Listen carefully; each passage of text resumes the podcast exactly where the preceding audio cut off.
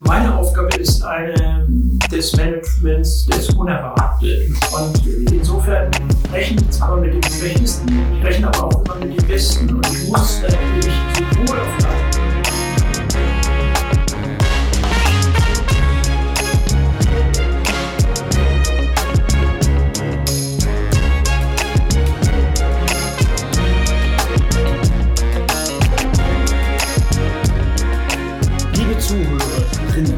Heute begrüßen Melanie Wagner und ich, Wolfgang Kimpel, in unserem neunten Podcast Redefluss von der Hafen City Zeitung einen spannenden Gast, der seit 17 Jahren als Chef der Hafen City Hamburg GmbH für die Stadt Hamburg maßgeblich mitbestimmt, was und wie die Hafen City inzwischen geworden ist.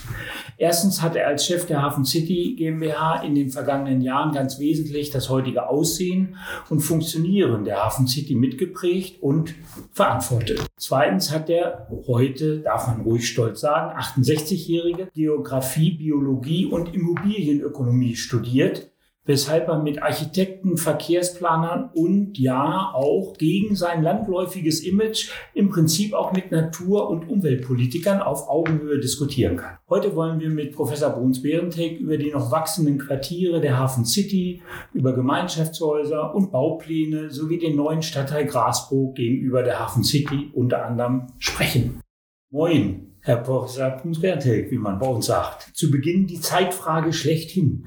Geht es Ihnen persönlich gut in Corona-Zeiten und wie haben Sie als Fitnessstudio-Fan die öffentlich sportlose Corona-Zeit überbrückt? Ich fange mal mit dem zweiten Teil der Frage an. Ähm, in drei verschiedenen Phasen.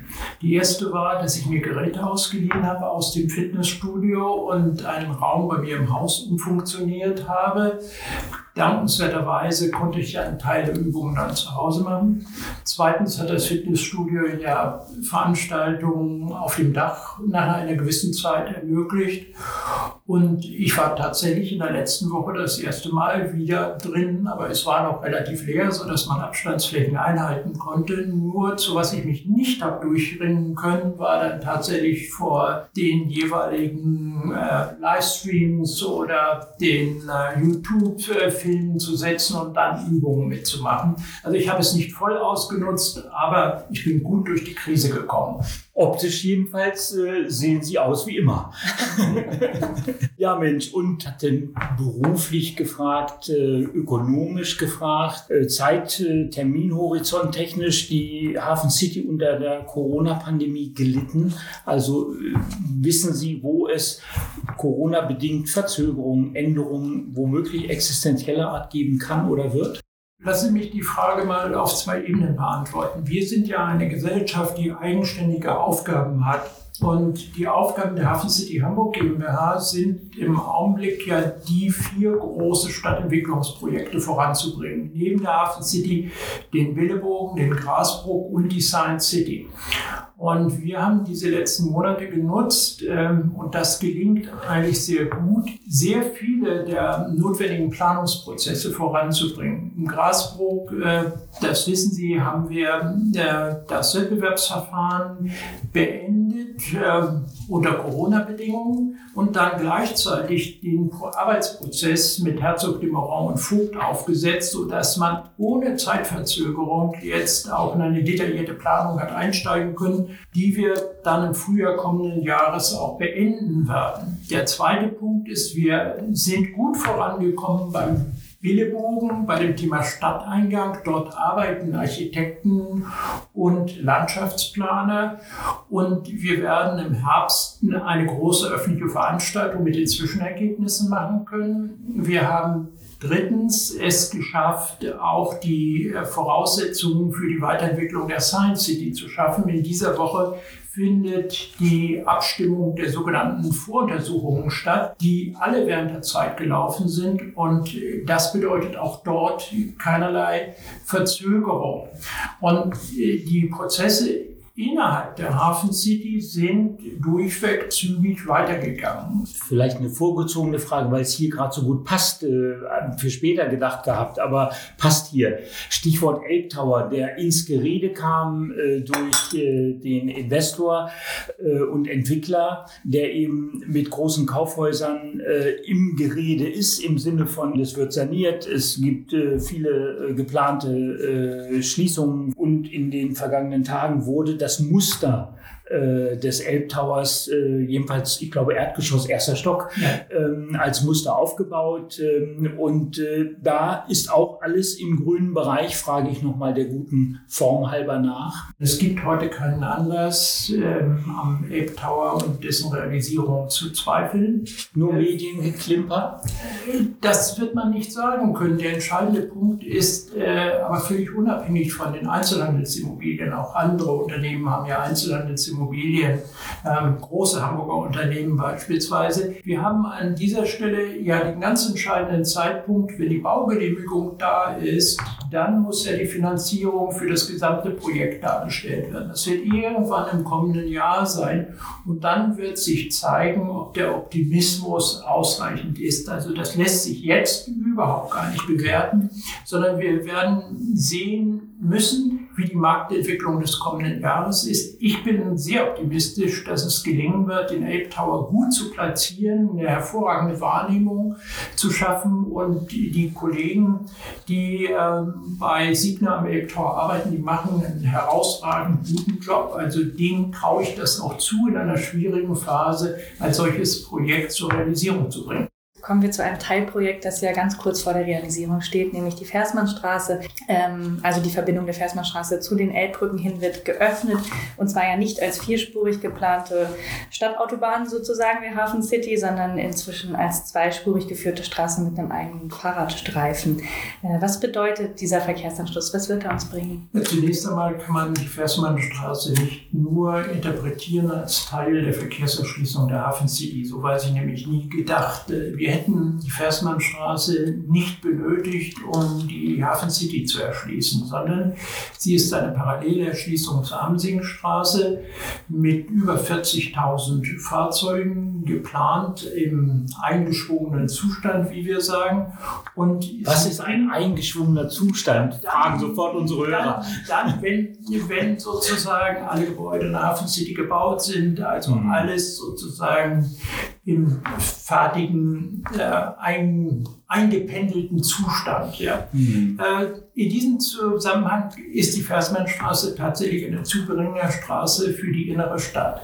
Und ähm, insofern haben wir uns immer schwer getan, wir selbst als äh, Planer der Hafen City in ein sozusagen positives Verhältnis mit der Versmannstraße zu kommen. Sie war eine Forderung aus übergeordneter Sicht. Wir werden die Südspuren ausschließlich für Anlieger und den Baustellenverkehr offen halten. Und wir werden mal sehen in den nächsten fünf Jahren, es wird ja die Eröffnung des Überseequartiers geben, ob unter diesen Voraussetzungen noch ein Bedarf für eine vierspurige Straße besteht. Die Verkehrssimulationen sagen uns, ja, sie besteht, aber ich kann mir durchaus vorstellen, dass man 2025 bei möglicherweise reduziertem Verkehrsaufkommen in Richtung der inneren Stadt vielleicht nochmal neu und anders darüber nachdenkt. Ist denn die Zweispurigkeit auch ein Garant dafür, was ja alle hoffen, auch Sie unter anderem, dass es eben ruhiger oder beruhigter ist, sein wird und nicht so äh, viel Verkehr durchfließt? Aber es ist doch immerhin von, ich glaube, 30, 35.000 auf inzwischen über 45.000 Fahrzeuge kalkuliert.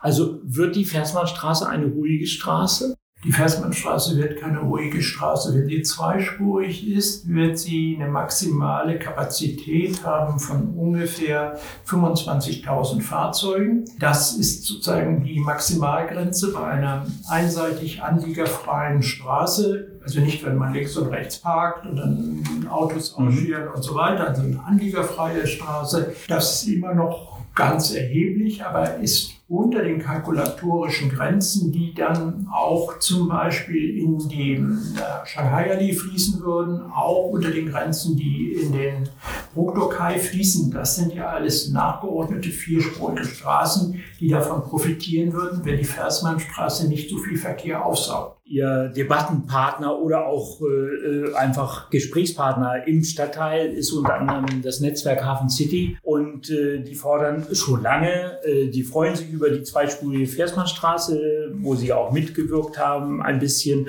äh, dazu beitragen konnten, dass das kam. Aber sie sagen natürlich, ja, wenn das zweispurig ist, dann kann doch auch die Shanghai-Allee zweispurig werden und wir müssen nicht sechsspurig in die Hafen City hineinführen bei Hafen City, Uni und äh, Holiday Inn Hotel. Lasst uns das doch auch zweispurig zurückbauen. Ist das komplett unrealistisch? Ich halte das für den jetzigen Zeitpunkt für unrealistisch. Wir müssen tatsächlich mal gucken, ob es tatsächlich im Bereich der Speicherstadt gelingen wird, mit diesen Pop-up-Fahrradwegen eine Spur herauszunehmen. Und dann gibt es an zwei Enden der Hafen City durchaus ja eine Situation, wo man sagen kann, das ist eine Prägung durch sehr, sehr viel weniger Verkehr. Ob das dann äh, dazu führen wird, relativ zügig, dass man die Versmannstraße, äh, pardon, die äh, Shanghai-Allee tatsächlich, äh, sagen wir mal, temporär zurückbauen kann, das weiß ich nicht. Aber wir brauchen uns ja nur große Beispiele in New York anzugucken. Ähm, Times Square beispielsweise, man hat dann eine provisorische Straßendekoration hingesetzt innerhalb von einer Woche und man hat dann tatsächlich die Verkehrstrassenführung vereinfacht im Umfeld und gleichzeitig den Verkehr dort rausgenommen. Also ich kann mir eine solche Pop-up-Ablösung für Straßenzüge durchaus vorstellen. Vor der Hafen City Universität ist das aber bedingt durch die Abbiegespuren, dass tatsächlich so viel Platz in Anspruch genommen wird. Das ist nicht ganz so einfach, die einfach wegzulassen. Mhm. Ähm, also insofern muss man die Frage ein bisschen differenziert beantworten. Auf der jüngsten Stadtteilversammlung haben Sie sich auch für ein generelles Tempo 30 in der Hafen City stark gemacht. Ähm, sind Sie davon überzeugt? Halten Sie das auch für durchsetzbar? Ich halte das für eine insgesamt gute Lösung, weil wir bei der Frage der Lärmentwicklung ja heute zwei Themen haben. Die, das eine Thema ist, dass viele sagen, ja, wenn wir Elektromobilität haben in viel größerem Maße, haben wir eine sehr viel höhere Individualverkehrsmobilität und eine geringere Geräuschentwicklung. Das ist nicht richtig. Das ist nicht richtig, weil die ähm, Geräusche äh, bei, auch wenn gar keine LKWs durch die Stadt fahren, im Wesentlichen durch den Reifenkontakt mit der Fahrbahnoberfläche entstehen. Und es gibt nur eine deutliche Lärmreduktion, wenn man die Geschwindigkeit auf etwa 30 Stundenkilometer beschränkt. Alles, was da drüber ist, produziert zu viel Lärm für, äh, aus dem Reifenkontakt und es sind nicht die Motorgeräusche. Also insofern bin ich äh, durchaus dafür, dass man diesen Schritt vollzieht, zumal ich äh, an meinem Gerät durchaus sehen kann, was meine Durchschnittsgeschwindigkeit in der Stadt ist. Meine Durchschnittsgeschwindigkeit liegt so etwa bei 24 Stundenkilometer. Über die gesamte Fahrzeiten, die ich in der Stadt absolviere. Sie haben mal gesagt, ich rechne immer mit dem Schlimmsten als so ein Handwerks Prinzip äh, für die Aufgaben, die Sie zu meistern haben. Äh, welche grüne Utopie oder Ham grüne Hamburg-Utopie könnte Ihnen doch ein bisschen Furcht einjagen? Gibt es die? Meine Aufgabe ist eine des Managements des Unerwarteten. Und äh, insofern rechne ich zwar mit dem Schlechtesten, ich rechne aber auch immer mit dem Besten. Und ich muss natürlich sowohl auf der äh, Seite des unerwartet Schlechten als auch auf der Seite des unerwartet Guten sozusagen optimale Prozesse aufsetzen können und ähm, für die Stadtentwicklung dann auch das Beste daraus machen. Das, was schwierig ist für uns, ist ähm, eine Grundsatzfrage, aber ich weiß gar nicht, ob sie in Richtung der Grünen zu interpretieren ist, ist, dass wir eine Qualität von Stadt erzeugen, bei der wir nicht auf Mittelzuweisungen von Seiten des Haushalts der Freien und Hansestadt Hamburg angewiesen sind. Und das bedeutet natürlich, dass wir Grundstücke, auch ein Drittel geförderte Grundstücke veräußern, dass wir Baugemeinschaften tatsächlich in der Hafen City haben und vieles andere mehr. Wenn man jetzt die, die Grundstückserlösseite einschränkt, dadurch, dass man den Anteil des geförderten Wohnungsbaus auf 50 Prozent erhöht, was ich auch aus anderen Gründen für problematisch hielt, nämlich um eine Durchmischung in der Stadt zu äh, erzeugen. Das ist keine aus meiner Sicht stabile Grundlage. Aber diese Frage ist sozusagen eine Kernfrage im Sinne der Ökonomie der Stadtentwicklung. Wenn wir als privilegierter Standort, ob nun hier oder auf dem Grasbruch oder an anderer Stelle, plötzlich Mittel aus dem Haushalt abziehen würde, dann stellt das auch die Frage nach der politischen Legitimation.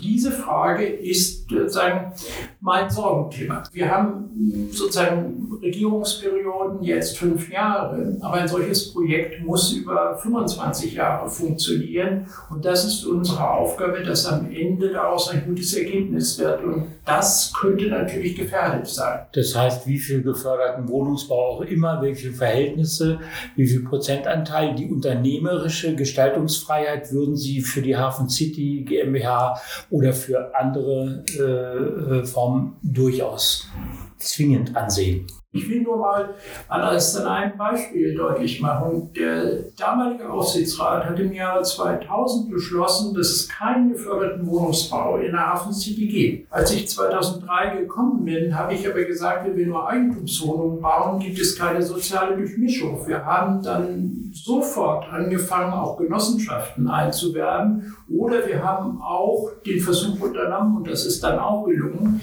Baugemeinschaften einzuwerben. Wir konnten zu dem Zeitpunkt zwar keinen geförderten Wohnungsbau einwerben, aber das hat man dann tatsächlich politisch auch zugelassen. In dem Fall dann die äh, CDU-FDP-Regierung und dann unter dem berühmten Herrn Scheel. Diese Möglichkeit, sozusagen diesen progressiven Charakter von Stadtentwicklung immer auch herauszufordern, über die Grenzen, die gesetzt sind, hinaus. Das zeichnet, glaube ich, die Qualität dessen aus, was wir leisten können. Einer Ihrer Kritiker, der Präsident der, des Unternehmensverbandes der Hafenwirtschaft, Herr Gunther Bons, äh, sagt, ja Mensch, äh, hätte er seine Verantwortung mal stärker wahrgenommen und das südliche Überseequartier nicht so hoch bauen lassen und so dicht bauen lassen und so viel Verkehr dort ermöglichen. Was sagen Sie einem, Sie werden ja öfter an manchen Tischen mit ihm sitzen. Er ist äh, da schon ein Fundamentalkritiker. Ähm, ich habe dann gesagt im Gespräch, das war der Podcast vor einer Woche, habe ich dann gesagt, na ja, äh, womöglich hätte Herr Bruns Bärentech Ihnen geantwortet, wenn Sie weiter eine leere Baugrube hätten haben wollen, dann hätten wir unbeweglich am Alten festgehalten. Lag ich da in etwa richtig? Wir haben die Idee, das südliche Überseequartier als äh, Areal aus einer Hand zu entwickeln mit 17 Gebäuden und dann gemischt genutzt. Deswegen verfolgt, weil wir damit in der Lage sind, für die Hafen City eine Anziehung in, Bez in Bezug auf die Besucherzahl zu generieren, die es ermöglicht, eine hohe Urbanität in der gesamten Hafen City darzustellen. Dass die Geschäfte, die im Erdgeschoss sind, tatsächlich auch vom äh, Fußgängerfluss profitieren, dass der Fußgängerfluss von der Elbphilharmonie zum Überseequartier entlang des Kaiserkreis geht. Es geht aber auch eben darum, eine kritische Masse zu schaffen von ähm, Entertainment-Einrichtungen. Sie wissen, ein Teil der Kritik da an der Hafen City richtet sich danach, dass man dann sagt, wenn um 17 Uhr oder 18 Uhr die Menschen die Büros verlassen, ist die Hafen City ausgestorben. Wir brauchen auch einen Ort, der abends funktioniert, der spätabends funktioniert. Es ist genau wie der Elbtower. Und wie die Elbphilharmonie ein besonderes Projekt, das eine ganz bestimmte funktionale Aufgabe hat im Kontext der Hafen City, nämlich in dem Fall Lebendigkeit und Fußgängerfluss, Interesse sozusagen an Umsatz in die Hafen City zu bringen. Und wenn Sie schließlich die Frage stellen, was hat Hamburg insgesamt davon, nicht nur die Hafen City, dass der Grundgedanke immer war, dass dieser Standort so stark werden muss, nicht so klein, sondern so stark werden muss, dass man eine Verbindung zur inneren Stadt an das Wasser bekommt. Und das stärkt natürlich langfristig die Wettbewerbsfähigkeit dieser Stadt. Und insofern kann ich mit der Kritik sozusagen aus dem Hafen ganz gut leben. So oder so ist es natürlich eines der Themen, die die, die Hafen City am, am meisten beschäftigen und wo Kritik von allen Seiten kommt. Wie gehen Sie damit um? Na, ich muss damit gar nicht umgehen, sondern diejenigen, die die Kritik üben, müssen damit umgehen. Wir halten an den Prinzipien fest, die am Anfang zugrunde gelegt worden sind. Das äh, einige, und das hat mit dem Überseequartier nichts zu tun, an der einen oder anderen Stelle, wenn die Hafen City nicht fertig gebaut ist, Vorteile hätten, weil weniger Menschen in der Hafen City wären, das will ich gar nicht bestreiten, aber das ist nicht mein Problem. Ähm, wer mit falschen Erwartungen möglicherweise in die Hafen City gezogen ist, wird sich irgendwann mal überlegen, genauso wie ich das mal gemacht habe, wenn man an einen falschen Ort gezogen ist, dann zieht man nach einer bestimmten Zeit wieder weg. Wir haben nicht das Problem, dass wir die Hafen City umplanen müssen, sondern dass die Menschen und die Hafen City zueinander finden müssen. Und das ist das wesentliche Thema. Nichtsdestotrotz, nur dass Sie mich nicht falsch verstehen, wir arbeiten an Themen, wie kann man Hafen City verbessern. Verkehr beispielsweise ist ein solches Thema, wo wir sagen, ähm, mit den Emissionen müssen wir anders in Zukunft umgehen. Und äh, das, ist eine, das ist eine klare Fragestellung. Wir haben ja neulich äh, einen Podcast gehabt und im Redefluss sind wir gekommen mit dem Falco Drossmann, dem Bezirksamtsleiter. Und der hat sich darüber beklagt, dass eben äh, die soziale Infrastruktur in diesem Stadtteil noch sehr fehlt ähm, und auch die geplanten Gemeinschaftshäuser eigentlich nicht ähm, oder keine wichtige öffentliche Stadtteilfunktion wahrnehmen können. Hat er recht? Nein, ich weiß ja nicht, wie er auf die Idee kommt. Er war eigentlich noch deutlicher, als du warst eigentlich noch zu freundlich. Er hat gesagt, es gibt keine soziale Infrastruktur und die Gemeinschaftshäuser sind Quatsch, weil da kann keine kostenlose Mütterberatung stattfinden zum Beispiel.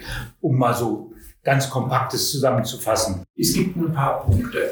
Der eine Punkt ist natürlich der, dass wir äh, zur sozialen Infrastruktur nicht nur das zählen, was der Bezirk finanziert, sondern was auch andere Behörden finanzieren. Also jetzt ist die zweite Grundschule im Bau, es wird wieder eine weitere Turnhalle gebaut. Die zweite Grundschule im Bakenhafen, kurz ja, für die Hörer. Ja. Äh, es gibt sozusagen Sportinfrastruktur, die entsteht. Es gibt äh, die Sportinfrastruktur im Oberhafen, die entsteht. Es gibt gibt äh, mit dem neuen Schulstandort, wann auch immer er kommt, sozusagen eine verstärkte Sportinfrastruktur, die am Schulstandort ebenfalls entsteht. Der zweite Punkt ist der, wir haben ähm, zwölf Kindergärten insgesamt in der Planung und dann integriert. Also im östlichen Teil der Hafen City äh, ist das ein ganz wichtiges Thema. Es gibt zum Beispiel eine Versorgung mit ähm, Kindergärten, die auch eine Abendbetreuung oder auch eine Nachtbetreuung im Zweifelsfall machen. Also die, die Möglichkeit von zum Beispiel Vätern oder Müttern nachts zu arbeiten und gleichzeitig die Kinder beaufsichtigen zu lassen, ist ein ganz wichtiges soziales Kriterium in der Hafen City und wir haben das frühzeitig äh, verfolgt. Wenn Sie mit den Baugenossenschaften sprechen, also Bergedorf Biele, aber viele andere auch, die haben alle Gemeinschaftsräume, die aber nicht nur für das Haus gedacht sind, sondern auch für die Umgebung. Und dann die Gemeinschaftshäuser sind ganz wichtig, die haben einen ganz wichtigen Treffpunktcharakter. Äh, dort können tatsächlich Kindergartengruppen morgens sich treffen. Es können Mütter, ältere Leute sich treffen. Die Gemeinschaftshäuser gehen im nächsten Jahr im Bau. Vielleicht das erste ist ganz klein, aber das zweite ist schon deutlich größer, 250 Quadratmeter. Ich sehe gar keinen Anlass, weshalb man keine Mütterberatung organisieren sollte. Vielleicht, weil man Miete zahlen müsste, meint er das? Dass ja, er, ich weiß, er sprach halt von nachbarschaftlich organisierter Hilfe und, und ja. eben auch den Gemeinschaftsräumen äh, so ja. im, ganz deutlich, aber ähm, ein sehr niedrigschwelliges Angebot ähm, wäre äh, an vielen Stellen halt hilfreicher glaube ich. Ja, das, das Angebot das ist extrem niedrigschwellig. Das, äh, und das ist natürlich ein Angebot, das gar nicht äh, zwingend durch den Bezirk finanziert werden muss. Sie können sich natürlich immer vorstellen, was es bedeuten würde, man würde ähm, sozusagen ein ähnliches Angebot wie in Billstedt oder Jenfeld tatsächlich auch in der Hafen City machen und dann die Frage stellen, ja, dieser wohlhabende Stadtteil, äh, muss der denn tatsächlich auch noch diese soziale Infrastruktur für Seiten des Bezirks gefördert haben? Und wir haben ja gerade mal 4600 Einwohner. Eine Mütterberatung gibt es, wenn man sich das mal statistisch anschaut, anguckt, für 10.000 bis 12.000 Bewohner, statistisch im Bezirk Hamburg-Mitte, also sie fehlt uns statistisch noch gar nicht eine letzte große, ein großer Brocken ähm, an äh, Fragen, den wir kriegen ja auch als Zeitung wahnsinnig viel an uns herangetragen. Und äh, ein Punkt von Architekten zum Beispiel ganz wesentlich und Stadtplanern war, äh, was auf dem Grasbrook jetzt kommt, das ist alles gut und schön. Und mal unabhängig von Geschmacksfragen finden wir das auch alles klasse. Äh, bei Geschmacksfragen streiten die alle wie die Kesselflicker, das weiß man. Aber ähm, es wäre eben möglich gewesen und ich habe hier diese wunderbare Übersicht gesehen, die bei Ihnen hier hängt, äh, über das ganze Hafengebiet, also ich sage jetzt mal Norderelbe, Hafen City und angrenzendes. Und da sieht man, was für ein Riesengebiet äh, dieser Grasbrook ist mit den heutigen Hafenflächen. Äh, und es war mal gedacht, das alles auch zum Grasbrook, neuen Grasbrook-Stadtteil zu machen. Da hat jetzt der Herr Bons im jüngsten Podcast bei uns gesagt, wir waren keine Verhinderer. Wir wollten nur Ausgleichsflächen in Moorburg haben und die hat uns der grüne Herr Kerstan nicht zugestanden. Und deswegen mussten wir sozusagen hier nur den, konnten wir nur den kleineren Teil Grasbrook Stadtteil zustimmen, weil wir die Flächen brauchen und keine anderen kriegten. Äh, schwindelt er oder hat er recht? Die Frage ist ja, wie geht Hamburg eigentlich mit seiner eigenen Zukunft um? Und Sie wissen, dass äh, der Hafen möglicherweise äh, nicht mehr der Wirtschaftstreiber des Wachstums sein kann. Er wird immer eine herausragende, wichtige Funktion für Hamburg spielen. Und da stellt sich die Frage, wie geht man mit den Flächen in der Stadt um? Der Hafen belegt 75 Quadratkilometer Fläche in der Stadt. Und das bedeutet natürlich, dass immer auch die Frage gestellt wird, wo kommen die zukünftigen Arbeitsplätze hin, wo kommt das zukünftige Wohnen hin. Deswegen glaube ich, wäre es gut gewesen, eine strategische Entscheidung für den Grasbrook herbeizuführen, die den gesamten Grasbrook zur Stadtentwicklung macht. Aber ich will diesen äh, Gedanken gar nicht nachweinen. Es ist wichtig, dass dieser Schritt über die Elbe gemacht wird, dass er mit einem eigenen Stadtteil gemacht wird, dass Wohnungen entstehen, dass Arbeitsplätze entstehen, immerhin 16.000 und 3.000 Wohnungen. Mit einer U-Bahn-Station. Ja, und mit einer U-Bahn-Station. Und dass damit auch die Verknüpfung geschaffen wird zwischen dem Hamburger Süden und dem Nordteil der Elbe. Wenn wir sozusagen Hamburg weiter voranbringen wollen, dann bedeutet das, dass hier sehr viel mehr wissensbasierte Unternehmen einen Platz finden müssen. Hamburg muss, und das wissen Sie aus der Studie des letzten Jahres, die bei der OECD in Auftrag gegeben wurde, das wissen Sie aus der Studie, die äh, von der Akademie der Wissenschaften in Auftrag gegeben worden ist. Hamburg ist die am schwächsten wachsende Metropolregion in Deutschland sozusagen am Platz acht von, von acht großen Metropolen. Das heißt, wir müssen uns Gedanken machen, wie schaffen wir die Räume und die Ideen für zukünftiges Wachstum. Und das heißt nicht, dass wir über den Hafen herfallen, überhaupt nicht, sondern dass die Frage die ist, wie geht man effizient mit den Flächen um und äh, wie schafft man die Arbeitsplätze und die Wohnstandorte. Hamburg hat das große Privileg, diese Arbeits- und Wohnplätze in der inneren Stadt schaffen zu können. Anders als zum Beispiel in München oder anderswo, wo man eigentlich nur noch am Stadtrand, außerhalb in den Landkreisen tatsächlich auch die Möglichkeiten hat der vernünftigen Expansion. Und diese Frage müssen wir uns stellen, auch strategisch über viele, viele Jahre. Wie schaffen wir die Flächen für ein intelligentes Wachstum, das nachhaltig ist? Und da spielen die Flächen in der inneren Stadt eine ganz wichtige Rolle. Da glaube ich, ist der Blick auf die eine oder andere Fläche einfach zu kurz gedacht. Sie werden auch als Mr. Hafen City bezeichnet. Äh, ist das ein Titel, den Sie okay finden oder äh, fühlen Sie sich damit beschrieben? Das ist ähm, sagen wir mal, eine sehr vordergründige Bezeichnung. Einerseits äh, zeigt das natürlich, dass man sehr stark sich selber auch mit dem Projekt identifiziert und dass man auch so wahrgenommen wird. Und auf der anderen Seite steckt dahinter ja eine, sagen wir mal, eine Zuschreibung, die völlig unklar ist. Ich würde natürlich lieber sozusagen an den Ambitionen, die wir erreicht haben, gemeinsam sozusagen mit den Kolleginnen und Kollegen über die letzten nahezu 20 Jahre für die Hafen City gemessen werden. Und das ist immer ein Gemeinschaftswerk. Trotz allem steht ja dann häufig Ihr Name in der Kritik. Wir haben schon erwähnt, auch in anderen Podcast-Episoden unseres noch jungen Podcasts eigentlich fiel immer wieder Ihr Name. Ähm, aber um zum persönlichen Teil zu wechseln, nehmen Sie das mit nach Hause? Fühlen Sie, also wie ist sozusagen Ihre Work-Life-Balance? Lassen Sie das an sich heran oder lassen Sie das hinter sich? Na, ich erfahre viel, viel weniger Kritik, als Sie vielleicht vermuten. Ich viel, viel mehr Unterstützung als Unterstützung.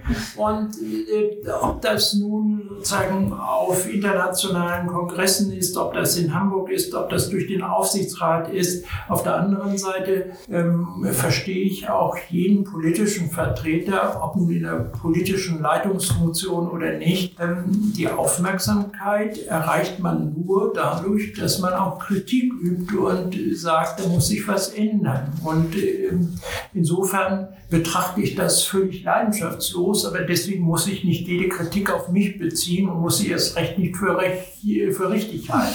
Wir gehen aber sehr, sehr sensibel um mit äh, kritischen äh, Fragestellungen und Themen und lernen daraus sehr viel. Wir haben sehr, sehr viel gelernt. Das muss man durchaus sagen. Stichwort Optimierungsbedarf. Was würden Sie Ihrem Sohn antworten, wenn er sagt, Papa oder Vater, was hast du für eine, eine Schwäche und eine Stärke, die ich noch nicht kenne?